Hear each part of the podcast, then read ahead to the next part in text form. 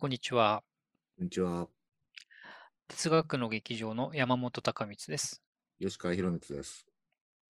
えっと、今日はですね、人文的あまりに人文的の第96回目となりました。えーそれで今回はですね、えっと、注目の新刊をやってみたいと思います。はい。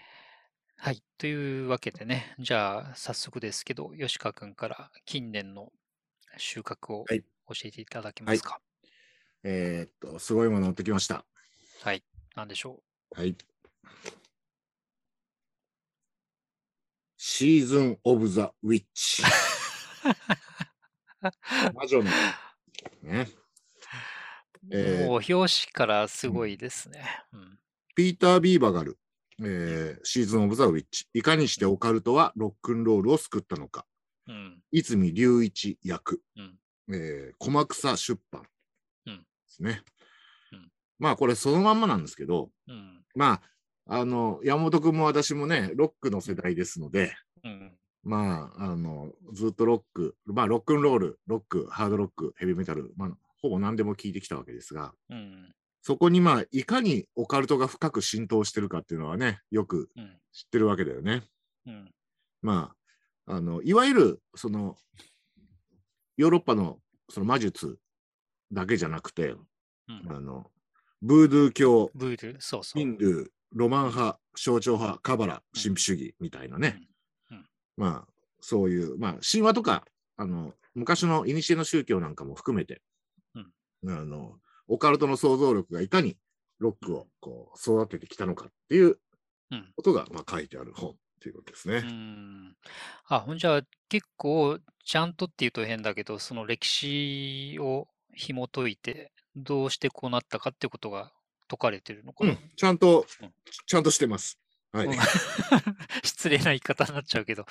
うん。これ、アレイスター・クローリーの写真ね。あーあー、本当だ。うん。まあ、アレイスター・クローリーは、まあ、ロックのとの関わりで言うと、かのオジー・オズボーンのね、うん。ミスター・クローリーっていう曲がありますよね。そうそう。そうクローリーはね、国書観光会から本も出てるといえば 怪しさもあのお分かりいただける方もいるかもしれませんね。あの、私が勤めてた頃はよくね、あの、クローリーの本を間違って買っちゃったわ、あの、息子を心配してね、あの、うんお母さんから電話かかってきてね、うん。うちの子こんな本買っちゃったんですけど。なんていうね、あの、法の書っていう、まあ、クローリー、あもちろん他の本も出してたけど、法の書は、あの、前もね、この番組で言ったことあるかもしれないですけど、あの、本文が全部袋閉じになっててね、破かないと見えないんですよね。でもね、この封印をね、解く際にね、こう封印にね、正し書きがしてあってね、うんこの封印を解いたら、解いてね、いかなる大災害、あの大飢饉うん、大厄災がもたらされようとも、まうんあ、あの著者は一切あの責任を持ちませんっていうふううんに書いてある。息子が破っちゃってるわけですよ。何かが起きてももう 手遅れみたいな。まあ、その証拠にね、あの、うんひ世界では日々そういううん、悲劇がね、起こってるわけです。そうそう。もう電話してきてもね、ダメです遅いです。はい。遅いですと。もう返品もできない、破ってる。うん というね、アレイスター・クローリーのはいことなんかも出てくると。はい、出てきます。うん。いいですね。私も読み読みたいな、それ。はいうん山本君、どうでしょうか？はい。それじゃあ私の方ですね。一冊目はこれですね。あ、イスラーム医学という本で、えっと、著者がマンフレッド・ウルマンという文献学者の人で、えー橋爪烈さんと中島絵里奈さんが訳して、制度者からあの刊行されました。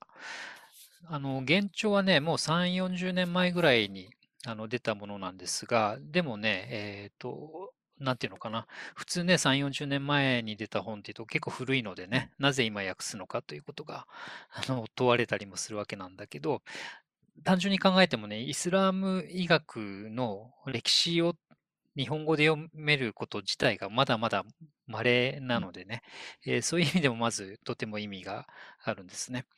で、イスラム医学ってあの、なんだろう、あんまり馴染みのない人も多いかもしれませんけども、えー、なんでしょうね、言ってしまうと、ヨーロッパの文化について考えるときに、どうしてもイスラムのことをね、合わせて考ええーざるを得ないというか、考える必要があるんですね。っていうのは、えっと、すごく簡単に あのまとめて言っちゃうんだけど、イスラムの世界は、あの古代ギリシャの知恵を、えーこう翻訳してね、シリア語とかアラビア語に翻訳して、9世紀ぐらいにそれをやって、で、えーじイスラム文化圏内でその、あの科学科学とか、えーと学問を発展させて、それが12世紀ぐらいにまたヨーロッパにこう、あの戻っていくんですね。っていう12世紀ルネサンスね。そうそうそうそう。そういうふうにしてね、あの学術の保存と発展をこうしてくれたとても大きな、えー文化でもあるので、そこで何が起きてたかっていうのは実はあの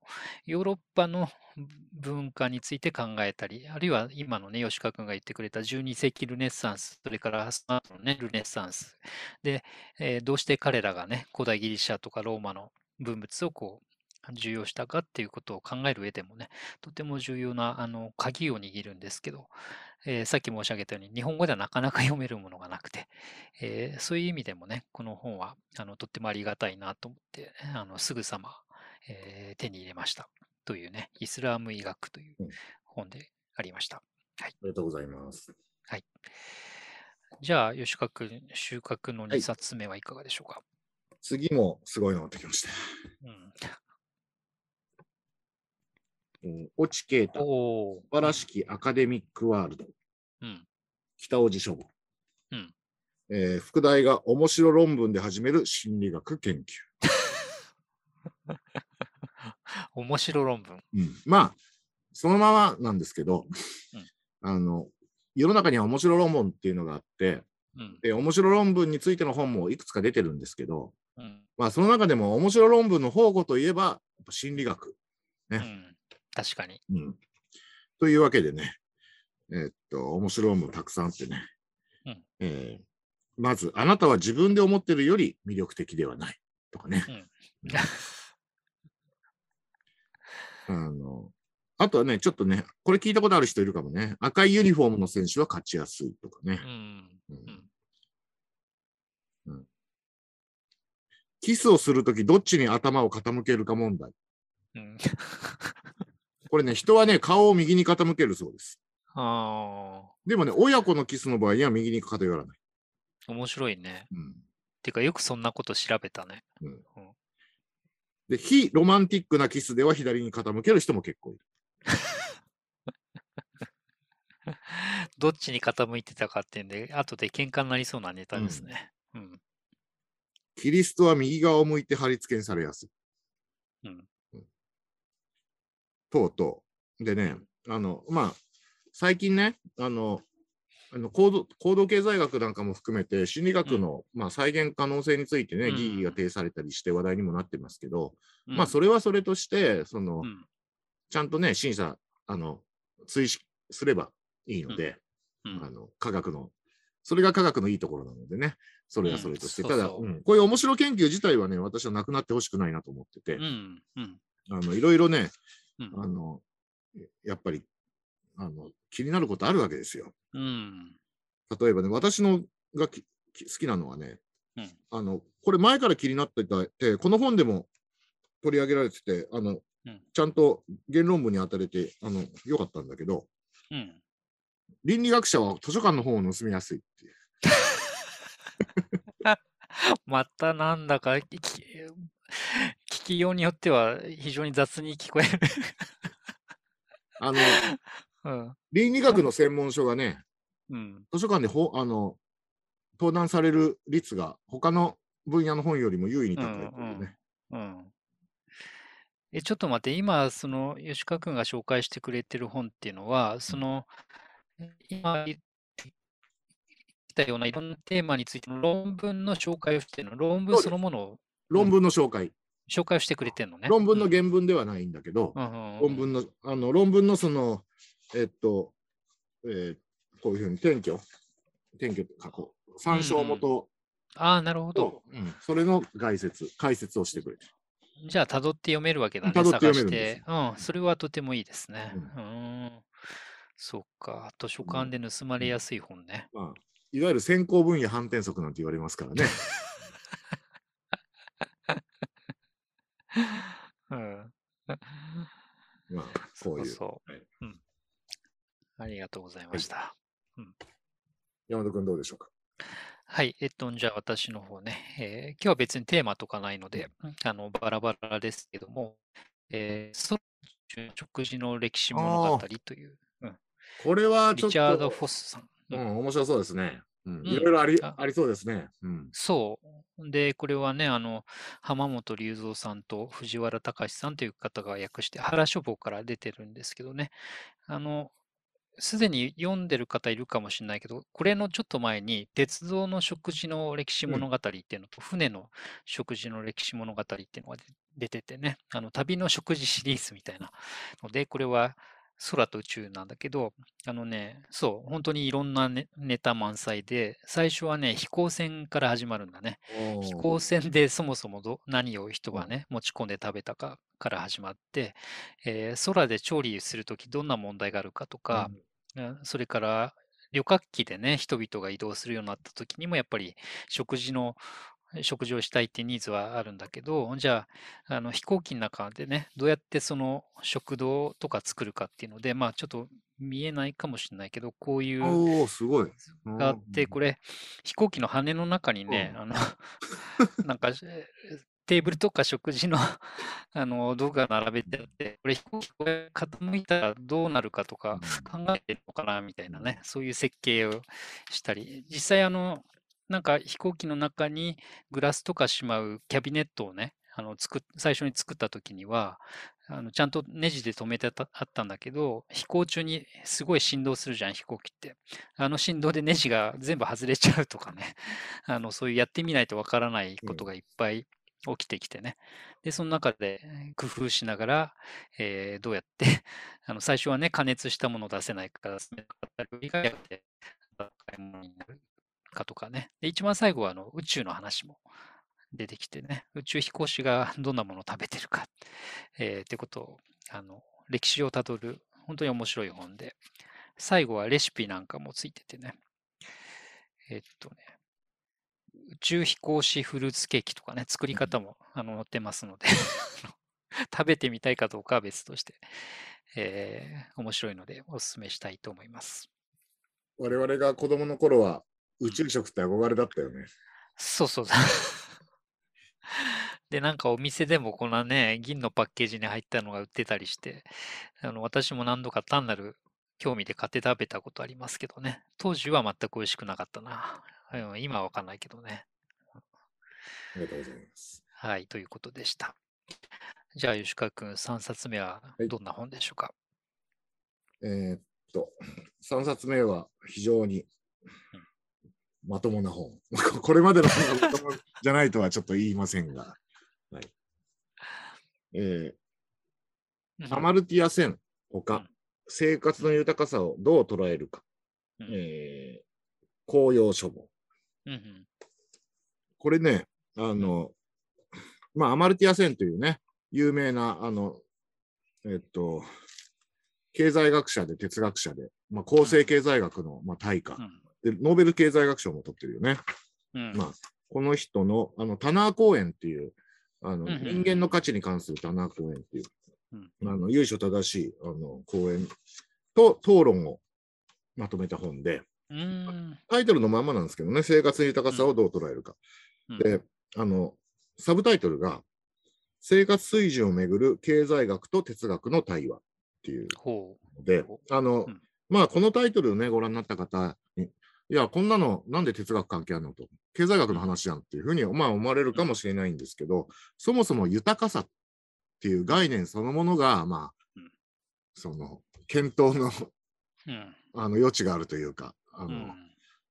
何を豊かさとするのかっていうこと自体が問題になれる概念で、うん。まあこれって幸福、何を幸せと呼ぶかっていうこととも関わるんだけど、うん。まあ、だから、まあ、経済学だけでは済まないというか、うん。あの、経済学と哲学の対話がなければ、そもそも生活の豊かさっていうのを捉えることはまあできないっていうか、まあ、そもそもアマルティア・センっていう巨人うん。ですけど、その人自身がそういうあのすごくそういう難しいことを一生かけて、まあ、やってきたうん。人なので、まあ、うん。その、あの、なんていうか、あの、主張と議論が、まあ、まとめられた本で、うん。だから、なんていうか、単に経済学の話に倫理導入したとか、そういう、あの、えっと、話じゃなくて、まあ、線のその経済学の、その、まあ、学問というか、それそのものが、まあ、その、ある種の、こう、倫理的な行いでもあるし、その豊かさとか幸福っていうことそのものを捉え返すための、まあ、うん。あの、うまあ、が営みであったと。うんまあ、そういうことがまあ分かる本になっていると思います。うん、あ、いいですね。まあ、経済学もね、いろいろありますけれども、わかりやすくはね、様々な指標を作って、その指標の数値によってね、それがどう変化したかというので、えー人間の経済活動を捉えるわけなんですが、その指標、まあ特に豊かさなんていうのはね、あのいくつかの指標があると思うけど、それ自体がそもそも何を意味してるかとかね、あの果たして吉川君も言ったように、豊かであるとはいかなることかとかね、豊かであることは人間にとってどんな意味があるかって、こうなってくるとね、これはもう哲学の力が必要になるわけですね。うんまあそういう意味ではアマルティア・センっていうのはね、うん。自分で両方やってるとも言える人なので、それが、あの、ぎなんだろう、講演はもちろんですけど、その後のね、ディスカッションでどんな風になってるのか、とても興味深いです。ね。あの、経済学の人とか、あとうん、有名どころでは私の好きなバーナード・ウィリアムズ哲学者なんかも参加してますね。うーん、いいですね。翻訳されたばっかりでうん、講演自体はね、これ結構、ま、昔の講演なんですよ。1987年。あ、だいぶ前ですね。うんまあ、でも、まあかまあ、この営み自体はまあ決して古うん古びるものではないのでね。うんうん去年の年末に出てますね。うーん。まあ、大体豊かさとは何かっていうね、問い自体が あの普及の問いっていうかね、うん解決しておしまいってわけじゃないかね。そうそう、アリストテレス以来ね。うんありがとうございました。じゃあ、私の方、最後3冊目ですけど、ちょっと反則っぽいものを。あ、う ん私も手に入れました。はい。はい。時期的に、あの、毎年この時期になるとですね、ミス書房が、えー出しているこのミスズっていう、あの、普通月間なのかな。それが1、2月号の合併号っていうふうになって、えーこれが読書特集なんですね。で、あの、ミスズ書房にゆかりのある、えー著者や翻訳者や研究者の皆さんに、あの去年読んだ本の中で、別に新刊だけじゃなくて、ともかく去年読んだ本の中でうん、あの印象に残ったものをね、えー選んで紹介してくださいというので、あのいろんな分野の方がうん寄稿しているので、もうかれこれいつ頃からかな、あの結構学生の頃にすでに、これ、なんていうの毎年 あの、2月ぐらいになるとね、えー楽しみにしてうん、あの、本当にね、自分では見つからないような、遭遇しないような本もいっぱい教えてもらえるのでね、そうだね。あのそれ以来、そう、ずっと20年だか25年だか、毎年これを買って読むようにしてますけど、これは最近出たので、このタイミングで、あの、お知らせしたいなと思います。うん、このアンケートの号だけ買ってる人も多いよね。そう、そうあそう。の、そう、みすずのさ、そのアンケート号だけはさ、結構いろんな書店で平積みになってるもんね。そうなのよね。うん。普段はあんまり見かけない雑誌なんだけどね。この号はそう、結構人気があって、おすすめしたいと思います。値段もね、別にそんなに高くないんですよ。330円じゃなかったっけ？うん、そうそう、330円なのでね。でもう、本当にね、し本の紹介読むだけで勉強になりますのでね。あと、この人がこれをす進めてるっていう、その組み合わせも楽しいのでね、あのご覧いただけたらと思います。あのさっき山本君も言ってくれたけどさ、このみすずのアンケート号の面白いのは、うんまあ、あのその原稿料とかどうしてるのかは知らないんだけど、うん。あの筆が乗りまくってたり滑りまくってたりする人が異様に多いっていう。そうそうそう。やっぱり、みすずのアンケート号だからみんな気合が入るのかなっていうね。うん、なんかね、そうなんだよ。腕まくりして書いてる様子とかね、うん、そう、気合が入ってる様子が、あの、いろいろね、みそれも感じられて、そこも読みどころなんだよね。ううんん。みすずという、こう、舞台で何を演じるかみたいな。さすがにさうんうんあの、屁をこくわけにはいかないっていうね。そう。そう。というね、あの、皆さんの様子も楽しめるという、一粒で何度も美味しいうん号です。あと、これもさ、まあ、あの、なんていうかね、しょうもないことなんだけど、あの、アンケートに答えた人が別に50音順で並んでるわけじゃないじゃん。うん、そうそう。先着順なのかわかんないけど、バラバラじゃん。だから、あのいつもね、あれ、あれどこだったっけ？とか言って、あの必ずね、別の、目当てとは違うものを必ず読んじゃうっていう。そうそう。そうなんだよ。あの、そう。辞書とか読むときと一緒でね、思って 思いがけないものに遭遇しちゃうっていうのもまたいいんでね。別に頭から読む必要もない本だからね、これはね。うん。それもまた楽しいね。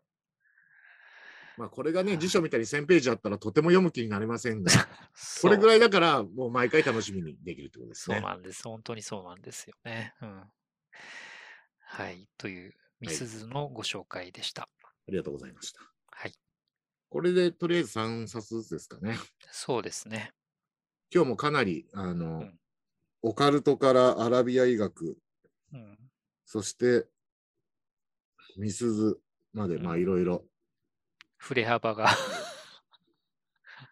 ありました。まあ来週、ね、何かまたん、えー、鉄撃のあいうえおか、リクエスト企画か。リクエスト企画にもね、いくつかね、あのご質問いただいていて、うん急いで答えなきゃと思いながらもなかなか、あの、うんまあすいませんが、ちょっとお待ちいただいて。うんはいそうですね。じゃあ、この辺ですかね。はい。そろそろね、第100回も近づいてまいりましたけれども、そうですね。淡々しましょうかねうん。うん、やってもいいかなという気もしますね。えーそれではどうもありがとうございました。ありがとうございました。